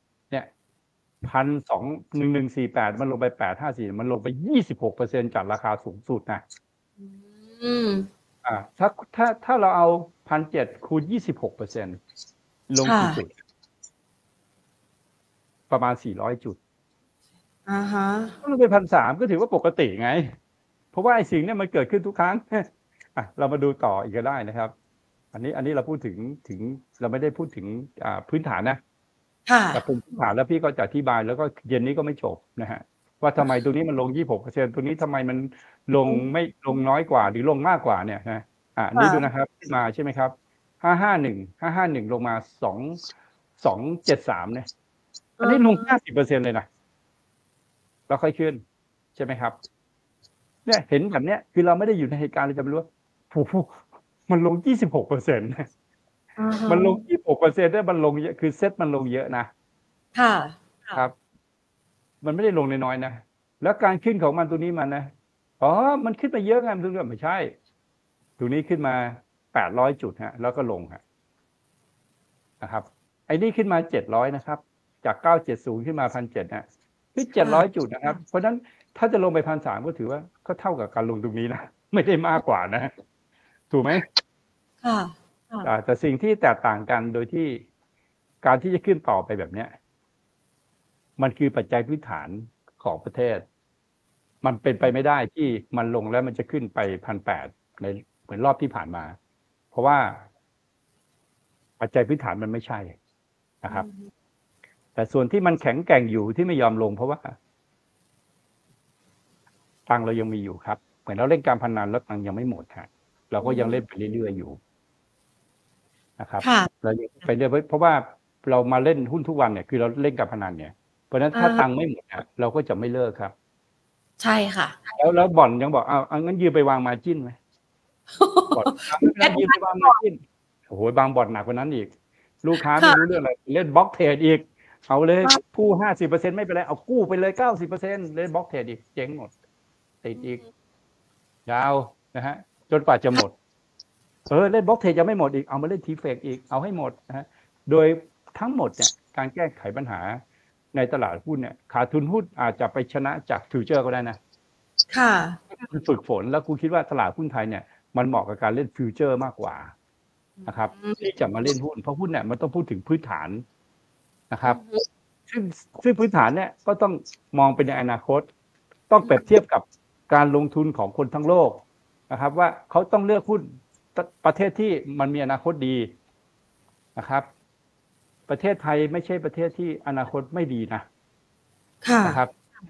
แต่มันเพียงแค่อนาคตมันไม่ค่อยมีนึกออกไหมฮะ คือมันไม่ดีไม่ร้ายอะมันไม่ดีไม่ร้าย เราจะเป็นตลาดไซเวย์นะครับ อยู่ที่ไม่ดีไม่ร้ายนะครับ ประมาณเนี้ยนะครับอะเดี๋ยวก็เซ็ตมันก็ลงไปถ้ามันลงไปพันสี่ร้อยจริงๆมันก็จะเด้งขึ้นมาเหนือพันห้าร้อยสามสิบนะ จะได้ขึ้นได้ไปร้อยจุดนะอะคุณเอาแทนที่คุณแทนที่คุณจะขายใช่ไหมค่ะกูไปซื้อเพิ่มอีกว่ามันจะขึ้นไม่ได้อะนะฮะเงื่อนไขเนี่ยมันยังไม่ได้เลย อ่าบางคนก็งั้นเรารัฐบาลมา คุณเอารัฐบาลใครอะคุณก็ไปคิดเกมกันอ่าถ้าก้าวไกลมาเนี่ย ไม่ดี คุณก็ไปบอกว่า ถ้าก้าวไกลมันจะไปดี คิดนู่นนี่นั่นอะถ้านโยบายของเขาใช้จริง ๆ ไม่ดีจริง ๆ มันก็ต้องไม่ดี ไม่ใช่ว่าก้าวไกลเขาไม่ดีนะหรือสิ่งที่เขาทำไม่ดีนะ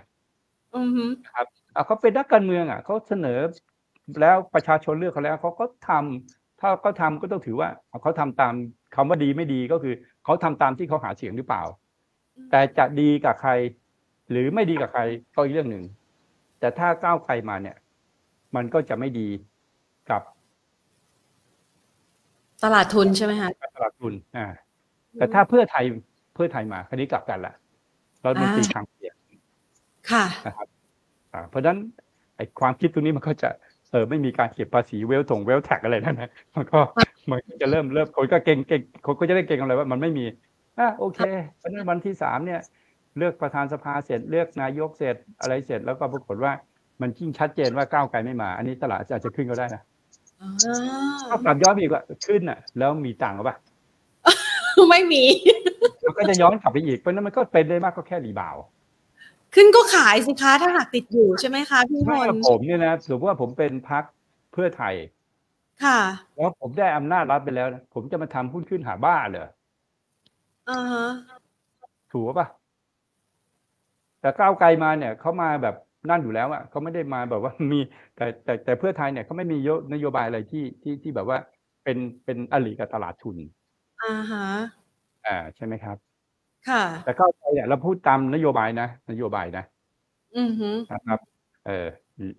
อันนี้เราเรื่องการเมืองอะมันก็จะมีอยู่ตรงนโยบายเนี่ยแหละนะครับ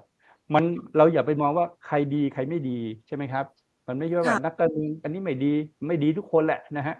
อือฮึนะครับ ดีจริงไม่มาเล่นการเมืองหรอกนะครับ ให้เขามาเปิดโปงความอะไรของตัวเองนะครับ ไม่มีใครทนได้หรอก ทนก็ได้ไงวะ งงหายอ่าฮะมีผลประโยชน์ตอบแทนที่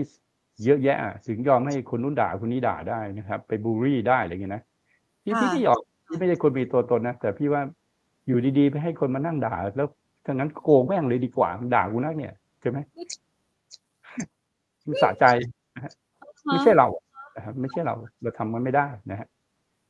อะพี่ก็ตอบให้หมดทุกหัวข้อแล้วนะค่ะ ว่าทั้งหมดเนี่ยอยู่ในมือเรา ถ้าเรา ถ้าเราจะแก้ปัญหาทุกอย่าง เราก็ต้องมาดูตัวเราเองว่าเราพร้อมที่จะเรียนรู้ไหมนะครับ เรารอจังหวะรอโอกาสได้ไหมอะไรค่ะที่เราอยากได้ที่เรารีบโดยเราไม่มีความสามารถที่จะไปเอามันน่ะนะฮะเห็นใครเขาทำอะไรก็ทำตามเนี่ยนะครับ อันนั้นเน่ะเขาเรียกว่าความโลภความโลภคือการอยากได้โดยไม่มีความสามารถ ก็มี trader หลายคนที่เขารวยจากการ trade ทองคำ trade futures นะค่ะ หรือ trade หุ้นโดยที่เขาไม่รู้พื้นฐานหุ้นเลยก็มี แต่เขามีความพยายามบากบั่นเยอะ แต่พี่ก็ไม่รู้ว่าเส้นทางไปสุดท้ายชีวิตของเขานะฮะแล้วเขาจะมีเหลือหรือเปล่านะฮะเพราะในประวัติศาสตร์โลก ไม่เคยมีการบันทึกไว้ว่าคนที่เป็น trader เก็งกำไรนะครับ รอดสักคนหนึ่งสุดท้ายตายโดยความรวบตัวเองนะครับอ่าฮะโดยความเก่งของตัวเอง โดยความอาหารตาของตัวเอง และคิดว่าตัวเองเก่ง สามารถควบคุมตลาดได้ก็จะเจ๊ งหมดทุกคนนะครับค่ะแต่คนที่เราได้ยินมาที่เขารวยก็คือ ลงทุนแล้วมีระยะเวลาที่เกี่ยวข้องนะครับ แล้วก็สามารถเปลี่ยนความคิดของเขาไปตาม ไปตามอย่างปู่วอร์เรนบัฟเฟตต์ก็คงไม่ได้หาหุ้น VI แล้วค่ะปู่ก็ซื้อบริษัทน้ำมันนะฮะปู่ก็ไปซื้อ semiconductor ปู่ก็ไปซื้อไอ้หุ้นกลุ่มที่เป็นกลุ่มอ่า ไปนะครับ กลุ่มเทคโนโลยีนะฮะก็เริ่มเข้าไปเห็นไหมครับว่าเขาไม่ได้อยู่ว่าจะซื้อหุ้นที่เป็นหุ้น VI แบบประเภทที่ค่อยๆโต มันไม่มีแล้วครับ สมัยเนี้ยมันเป็นยุคของการ disruption นะฮะเพราะฉะนั้นเนี่ยหุ้นเนี่ยมันก็ต้องเลือกให้ เพราะฉะนั้นเราก็ต้องเรียนรู้มากขึ้นอะอดทนมากขึ้นอย่างนี้ดีกว่านะฮะในตลาดหุ้น มันกึ่งกึ่งๆการการเก็งกำไร เกือบทั้งหมดเลยนะฮะ คือเราไม่เชื่อนะว่าว่าเนี่ยถ้าเราดูนะเราเราจะเชื่อได้ไหมนะครับ ถ้าถ้าเราเราไม่น่าเชื่อนะครับว่าเออเอ็นวีเดียเนี่ยถ้าดีจริงอะนะครับนะครับ ถ้าเอ็นวีเดียดีจริง คุณจะลงจากเนี่ยตรงเนี้ยข้างบนเนี่ยนะครับสามร้อยแล้วลงมาเหลือร้อยหนึ่งทำไม แล้วจากนั้นอีกเดือนคุณขึ้นไปสี่ร้อยกว่าเนี่ยแทนว่าคือการลงทุนหรือเปล่าเพราะข้อมูลเราจะเปลี่ยนเร็วขนาดนี้ใช่ไหม หรือว่ามีข้อมูลเนี่ยอยู่ดีๆก็คิดอะไรได้ตรงตรงนี้เหรอมันไม่ใช่อะ มันมันก็เป็นอีกเกมอะนึกออกไหมฮะค่ะเออเกมแต่ถ้าเราซื้อตรงแท่งนี้นะฮะนะครับ ก็ประมาณสักร้อยสี่สิบอ่าวันนี้เราสบายแล้วใช่ไหมไม่ใช่เรามาซื้อตรงสี่ร้อยสิบเก้าตัวนี้ ถ้าเป็นพี่พี่ขายหมดแล้ว พี่ขายหมดแล้วพี่พอแล้วพี่พี่ไม่เอาด้วยแล้วใครจะเอาเอาไปมันจะไปพันก็เรื่องของคุณ มันไม่เกี่ยวกับเรา เราจบใช่ไหมค่ะก็ก็ ก็ประมาณนี้นะฮะในอ่าในแง่ของการการหัวข้อที่ถามมาทั้งหมดนะครับอะโดยสรุปตลาดหุ้นไทยไม่พังอ่าหุ้นฮะเน่ามีเยอะหุ้นเน่ามีค่ะเยอะมากนะครับอ่าอันที่สามเลยนะ การเมืองรอชัด การเมืองก็ดูแค่นโยบาย ก็เอามาเล่นเก็งกำไรกันสั้น ๆ ไม่สามารถที่จะเปลี่ยนทิศทางของตลาดหุ้นนะฮะได้ ค่ะครับถ้าดีที่สุดก็ไม่ต้องไปยุ่งกับมันอือฮะฮึ ไม่ต้องไปยุ่งกับการเมืองไม่ต้องเอามาวิเคราะห์เลยนะครับ เอาตัวหลักก็คือว่าดอกเบี้ยเนี่ยเอามาวิเคราะห์นะครับการขึ้นดอกเบี้ยยังขึ้นไม่จบเพราะนั้นตลาดหุ้นเนี่ยยังขึ้นดีดีเลยไม่ได้หัวข้อสุดท้ายที่สำคัญก็คือการการแก้ไขพอร์ตนะฮะต้องแก้ไขด้วยตัวเอง คุณไม่ต้องไปพึ่งใครหรอกคุณจะหนีเสือปัดจระเข้นะคุณจะโดนหนักกว่าเดิมนะครับ ถ้าคุณคิดว่าคุณจะไม่แก้ไขโดยความรู้ของตัวเองนะคุณก็เลิกเล่นไปเลยนะครับ ค่ะ ไตรมาสสามนี่ยังมีจังหวะอยู่ใช่ไหมคะพี่นิพนธ์ก็เมื่อไหร่มันจะคือคืองี้ปุ๊บซื้อเลยถ้ามันลงอะเราก็จะรู้อะอ่าฮะ แต่ประเด็นคือเราอยากรู้ว่ามันจะลงไหมเนี่ยมันคือปัญหาไง ตอนนี้มันไม่ลงเราก็ไม่ต้องซื้อไง มันไม่ได้ตกใจมันง่ายเราอยากเล็ดลงมาจากพันห้าร้อยห้าสิบลงพันห้าร้อยแล้วหลุดไม่หลุดเนี่ยมันง่ายที่จะซื้อไง อันนั้นน่ะมันไม่ใช่ ถ้ามันใช่คือมันต้องลงแบบเราตกใจแล้วเราไม่กล้าซื้อแบบนั้นแหละเพราะเราลองกล้าซื้อดูสักทีหนึ่งมันก็คือจบเราอย่าไปคาดหวังแล้วแล้วมันจะขึ้นถึงไหน ค่ะ ก็ดูแค่ทฤษฎีดาวอย่างเดียวพอ อือฮึพอละไม่ต้องอะไรมากกว่านั้นนะครับเพราะตราบใดถ้าคุณไม่พยายามที่จะเรียนรู้ เราไม่ยอมรับว่าจริง ๆ ไม่มีใครรู้คุณพูดเนี่ยที่หลักของพูดเขาเรียกทฤษฎีรู้งี้ คือคนจะมาหลังจากที่มันเกิดแล้ว คือทฤษฎีรู้งี้แต่ทฤษฎีของพี่ก็คือทฤษฎีไม่อยากรู้ว่าราคาจะไปที่ไหนถึงไหน แต่รู้ว่าทิศทางไปทางไหน อ่าฮะแต่รู้ว่าเราจะต้องทำอะไร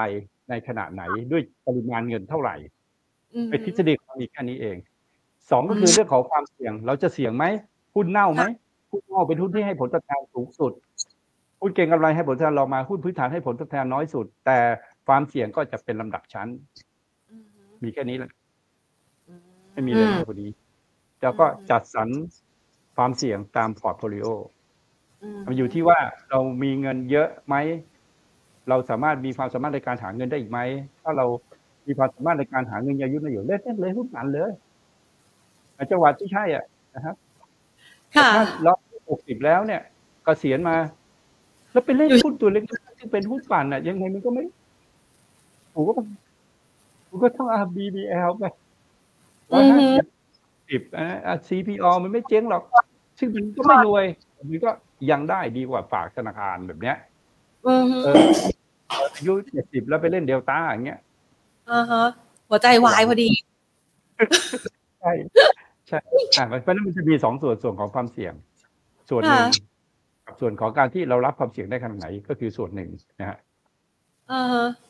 คือคุณจะอายุเท่าไหร่ก็แล้ว แต่ถ้าคุณไปเล่นตราสารที่เสี่ยงมากๆนะโดยโดยที่คุณไม่ไม่ควบคุมเรื่องมันนี่มันเน็ตเป็นไหมยังไงคุณก็ไม่รอดอะเพราะคุณพลาดครั้งเดียวมันหมดเนี่ยค่ะ ถ้าคุณลงทุนอยู่ในหุ้นพื้นฐานดีอ่าสมมติว่า คุณซื้อแลนด์เฮาส์รอมาอ่าแถวนี้ยิวสิบเปอร์เซ็นต์แล้วเอาซื้อ จะลงไปห้าบาท yield ก็ยังห้าเปอร์เซ็นต์อยู่ เป็นหุ้นที่ใส่ปันผลสม่ำเสมอ แล้วคุณก็คิดว่า อ่าธุรกิจบ้านจัดสรรนะครับ หรือสเตทในบ้านเราก็ยังมีคนซื้อบ้านเราอยู่อะ เป็นฝรั่งมาซื้อเป็นจีนมาซื้อ คุณก็ซื้อไปเอาเงินปันผลไปก็ได้ซื้อทิสโก้วันไหน XD ก็ซื้อนะครับ ขึ้นมาตัวนี้ก็ขายได้แล้วรอ XD ใหม่ก็ซื้อใหม่อะไรก็ได้ ก็ได้ผลตอบแทนปีสิบเปอร์เซ็นยี่สิบเปอร์เซ็นต์สิบเปอร์เซ็นต์เช็คจริงมาสิบห้าเปอร์เซ็นต์ก็โอเค แบบนี้ก็ปลอดภัยดีมันมีวิธีการลงทุนหลายแบบใช่ไหมคุณไม่อยากเสี่ยงนะครับ แต่ คนที่อายุยังน้อยอยู่ควรจะกล้าเสี่ยงนะเพราะว่าคุณเล่นหุ้นพื้นฐานแล้วคุณรวยมาสุดท้ายนะ คุณก็คิดว่าคุณเนี่ยใหญ่โตพอที่จะไปปั่นหุ้นสักตัวที่คุณคิดว่ามันพื้นฐานดีไงพอถึงตอนนั้นกลายเป็นว่า คุณได้จากผู้ใหญ่มา แล้วคุณคือเขิมว่าคุณน่าเก่ง แล้วคุณก็ไปปั่นหุ้นตัวเล็กนี่ก็เกิดขึ้นสมองไงเขาคิดว่าเขาเก่งไงถูกไหมค่ะคนรุ่นใหม่สุดท้ายเขาก็ไปพลาดเองหมดทุกสิ่งทุกอย่างถูกป่ะเพราะนั้นถ้าจะพลาด ให้พลาดซะตอนอายุน้อยๆเรียนรู้ให้หมดในหุ้นทุกประเภทนะครับ แล้วเราก็จะเข้าใจว่าเราจะเลือกสิ่งไหนะครับควบคู่กับความเสี่ยงที่เรารับได้ ไม่เกี่ยวกับผลขาดทุนนะครับ ความเสี่ยงก็คือตอนมันเสี่ยงเนี่ยเสี่ยงเหมือน OTO เนี่ยมันไม่มีใครขายทันเราเจ็ดฟอร์เสี่ยงเหมือนมอแบบเนี้ย มันไม่ต้องมาพูดถึงหรอกนะครับ ลงมาฟอๆขนาดนั้นเนี่ยคือสี่บาทแล้วลงมาเหลือสตังค์สองตังค์ไม่ต้องพูดถึงหรอกคือมันก็เหลือศูนย์น่ะนะครับ คือคุณซื้อหุ้นถ้ามันลงต่ำกว่ายี่สิบเปอร์เซ็นต์แสดงว่ามันผิดพลาดแล้วล่ะ มันเสียหายแบบแก้ไขยากแล้วล่ะอะพี่พูดนี่ใครเคยขาดทุน 20%จะเข้าใจที่พี่พูดนะอืมขาดทุนแค่ 20%เนี่ยแก้ไขพอร์ตยังยากเลย ค่ะ ถ้าไม่รอจังหวะที่พี่พูดจริง ๆ นะ ก็ยาก ค่ะนะครับ เวลากู้กลับมามันได้ทีละติดติดติดมันไม่ทันใจ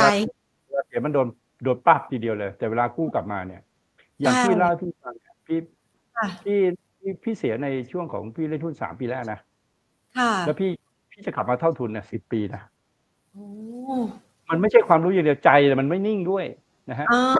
ใจมันไม่ดีแล้วเนาะใจไม่นิ่งด้วยแต่พอเราเราแล้วเราก็จะหานะฮะเราจะหาว่าสูตรสำเร็จของเราเนี่ยอ๋อมันใช่นี่หว่า พี่เจอสูตรสำเร็จว่าหุ้นยิ่งนะ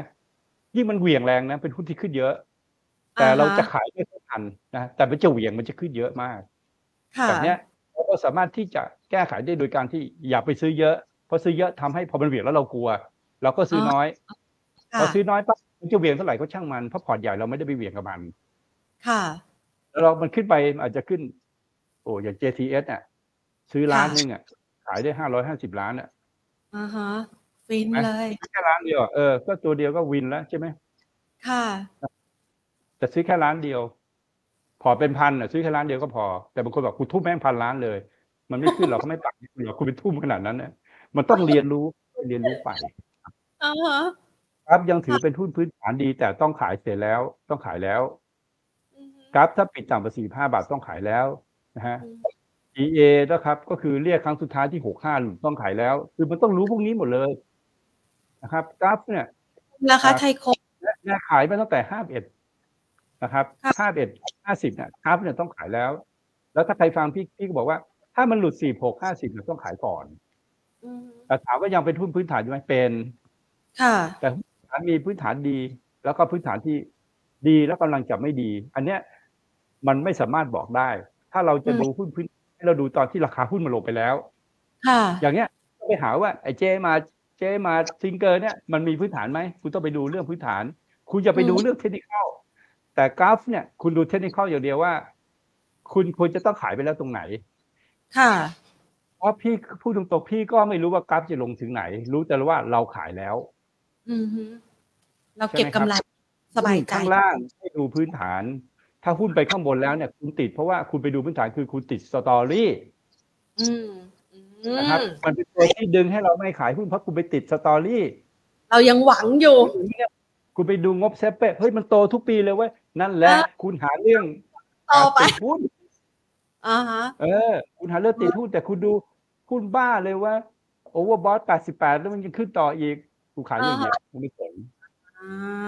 ไม่จบอ่าเพราะฉะนั้นเวลาขายหุ้นใช้เทคนิคนะครับ เวลาค่ะซื้อหุ้นเป็นการลงทุนใช้พื้นฐานครับอ่าไม่ได้ใช้ด้วยกันนะใช้สลับกันฮะอ่าค่ะเวลาซื้อหุ้นเพื่อการลงทุนนะครับ ดูงบดุลฮะ ไม่ใช่ดูงบกำไรขาดทุนฮะ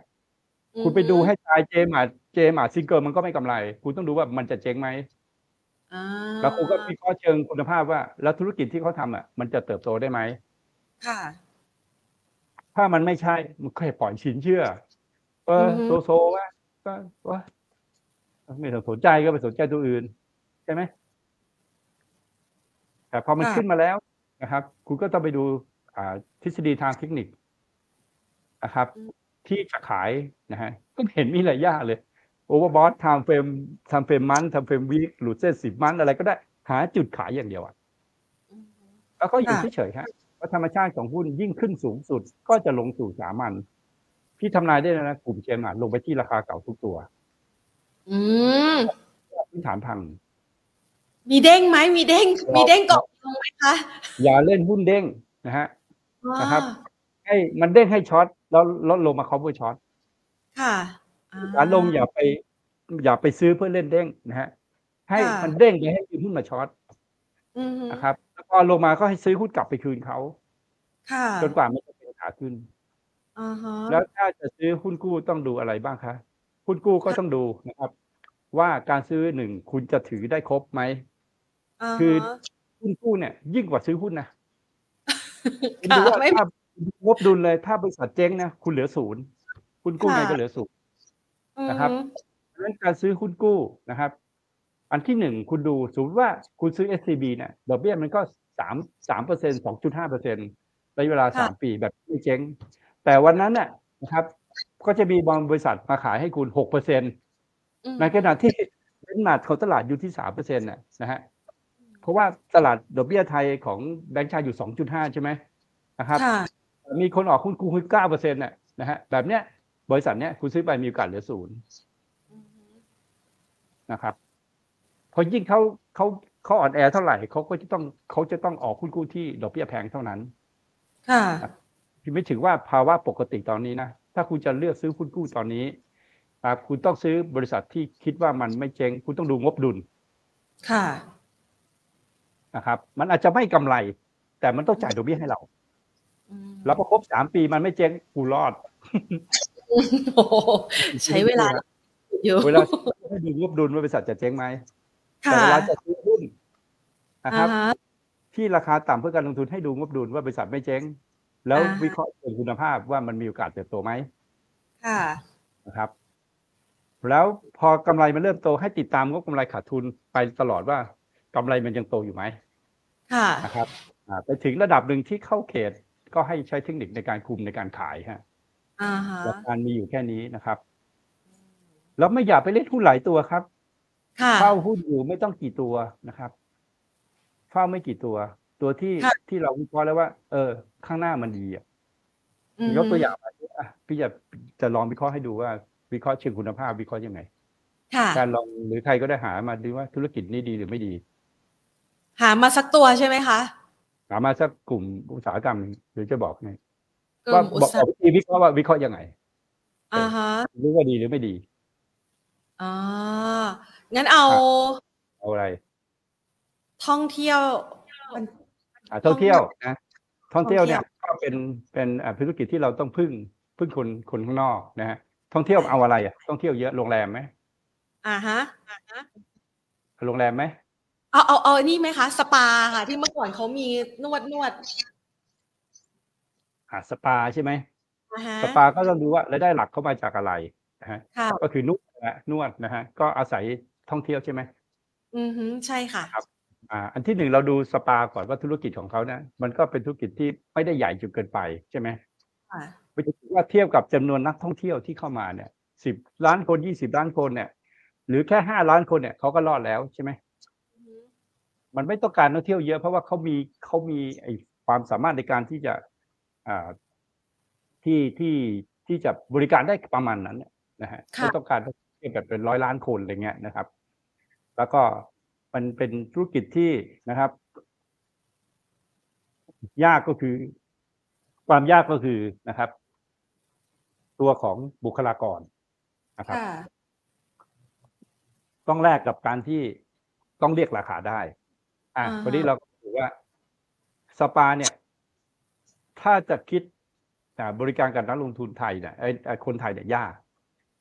นะครับ แต่ถ้าบริการกับชาวต่างประเทศเนี่ยเพราะเงินเราเล็กเขาเงินใหญ่ใช่ไหมครับชั่วโมงละห้าร้อยเนี่ยนะครับ หรือชั่วโมงละพันเนี่ยสำหรับต่างต่างชาติก็ถือว่ามันถูกมากใช่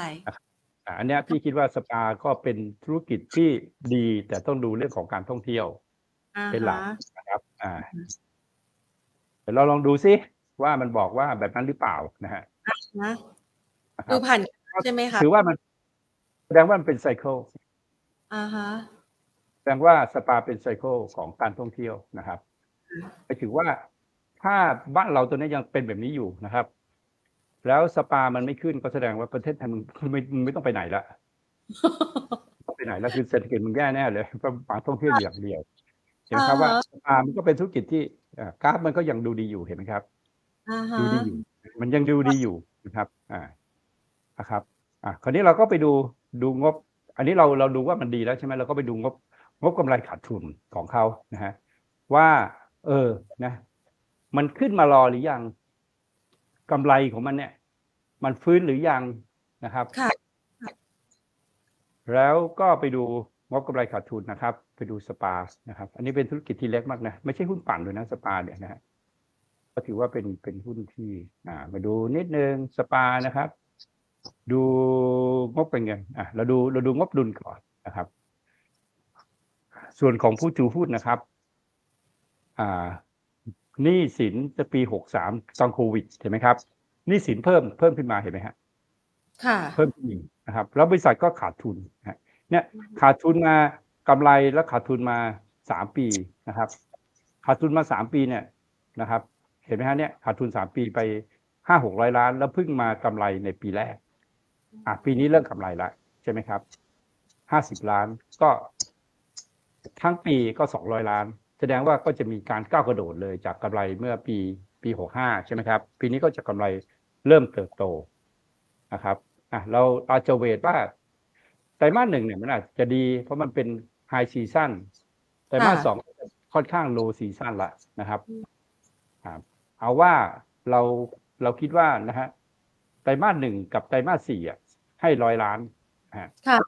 อีกสองไตรมาสให้แค่ห้าสิบล้านเพราะกำไรก็จะเป็นร้อยห้าสิบล้านนะครับนะครับ ถ้าร้อยห้าสิบล้านเนี่ยนะครับ ก็อ่ากำไรก็จะเริ่มเติบโตขึ้นมา กับธุรกิจท่องเที่ยวเนี่ยก็คิดว่าจะมาเรื่อยๆละนะครับ ก็เป็นจุดเริ่มต้นของการฟื้นตัวละนะครับอ่า PE ของเขานะครับ 400 473 เท่า ก็เป็น PE ที่สูงนะฮะ PE ที่สูง เอางี้อ่าเอาแพนไปนั่งเป็นเจ้าของร้านนะ ค่ะแล้วเข้าใจนะ หัวอกตัวเองอะอือฮะก็คือว่า ต้องขาดทุนเลี้ยงลูกน้องมาสามปีอะแล้วปีหนึ่งก็ได้แค่ร้อยกว่าล้านเนี่ย อีกกี่ปีวะ คุ้ม อีกกี่ปีว่าว่าจะคุ้มเพ ราะฉะนั้นราคาเนี่ยมันขึ้นมารอเข้าใจไหมอ่ามันขึ้นมารอไงเพราะว่า เพราะว่ามันก็ควรจะมี PE สักประมาณสักเอาพี่ให้เก่งๆเลยก็สิบห้าค่ะให้สามสิบเนี่ยสามสิบเนี่ยเพราะฉะนั้นน่ะกำไรมันต้องโตขึ้นมาอีกเป็นสิบเท่าอะเพราะฉะนั้น PE ตัวเนี้ยมันจะเริ่มลดลง แต่ฐานะของเขาตัวนี้ก็ไม่ใช่ว่าจะมั่นคงมากนะอือฮึเพราะหนี่นี่เนี่ยมันสูงนึกออกไหมฮะหนี่มันสูงอืมขนาดที่ส่วนทุนเนี่ยมันน้อย แต่เนื่องจากอืมว่าเป็นธุรกิจบริการอืม นะครับ ก็จ่ายดอกเบี้ยได้อะไรได้นะครับ แล้วก็เออก็ต้องไปดูรายละเอียดว่าผ่อนหนี้อยู่หรือเปล่าอะไรประมาณเนี้ยนะนะค่ะครับ ต้องไปดูนะครับ แต่ต้องถือว่าตรงเนี้ยราคาสูงนะครับทีนี้ถ้าเราจะลุ้นอนาคตเราก็บอกว่าเฮ้ยกำไรมันเริ่มโตนะแล้วเราก็เข้าใจว่ามันฝากฝากฝากความหวังไว้กับการท่องเที่ยวที่จะเติบโตอือฮึนะครับนะมันฝากความหวังกับการท่องเที่ยวเติบโต แต่ราคามันไม่ใช่ถูกๆนะหมายถึงว่า PE มันค่อนข้างสูงอะสมมติว่าปีนี้มันโตขึ้นมานะครับ เนื่องจากว่า PE สูงเนี่ยเพราะว่าเขาไปเอาผลขาดทุนของเมื่อสามงวดที่แล้วจากปีก่อนนะฮะค่ะนะครับเอ่ออันนี้งบการเงินล่าสุดนะครับอ่าอ่าก็คืออะนะฮะรายได้รวมกกำไรขาดทุนรายได้รวมอะหายไปไหนเนี่ย อ่ากำไรสุทธิเนี่ยนะครับค่ะ เขาไปเอาเอ่อกำไรของขาดทุนของปีที่แล้วมารวม มันทำให้ PE มันเลยกระโดดสูงต่อไหมฮะ เอาห้าสิบเนี่ยไปรวมกับหกสิบนะฮะอันนี้ถ้าเราตัดออกเราห้าสิบอะเราเราคิดว่าถ้าเขากำไรสองร้อยล้านอือฮึสองร้อยล้านเนี่ยเขาก็จะกำไรต่อหุ้นประมาณสัก อ่าสมมติว่าเราเอาหกสี่ยี่สี่กำไรยี่สี่ตังค์อ่ากำไรยี่สี่ตังค์แล้วราคาตอนนี้อยู่ที่สิบเอ็ดบาทอะ ราคาปิดนะฮะหารด้วยกำไรต่อหุ้นอะ PE มันคนละเรื่องเลยนะอือฮึอ่าลองลองคำนวณดู ราคาปิดสิบเอ็ดค่ะบาทอ่าหารด้วยกำไรต่อหุ้นหกสิบตังค์ก็ค่ะ PE ก็ประมาณยี่สิบก็ก็โอเค ก็โซโซถ้าเราให้สามสิบหรือหรือให้สี่สิบด้วยก็ได้ เพราะว่าเรามองว่าโกรธของการท่องเที่ยวจะโตนะครับ แล้วรายได้เขาก็ไม่ใช่ว่าต้องการรายได้เป็นหมื่นล้านน่ะ ถูกไหมฮะ เขาต้องต้องการรายได้ระดับสักสักสามพันพันพันสี่ร้อยล้านเนี่ย ก็ทำให้เขากำไรสี่สามตังค์นะสี่สิบสี่สามตังค์ราคาปิดนะฮะต่อกำไรต่อหุ้นนะหาร PE ออกมาถ้า PE สักสามสิบนะราคาก็ราคานี้ก็ถือว่าเป็นราคาที่ไม่ได้ไม่ได้แพงมากนะยังมีอัพไซด์อยู่นะครับ อืม ให้คุณผู้ชมได้เอาเทคนิควิธีการนี้ไปใช้นะคะ กับหุ้นตัวอื่น ๆ ได้ด้วยถูกต้องใช่ไหมคะพี่นิพนธ์คะเวลาดูก็ต้องรู้ประเภทธุรกิจก่อนแล้วก็ทำอะไร แล้วจุดรายได้จุดแข็งของเขาคืออะไร แล้วก็ดูว่าบริษัทเขาไม่เจ๊งนะค่ะบริษัทไม่ได้เจ๊งนะครับ เป็นวิเคราะห์ภาพรวมแล้วก็ย่อยลงไป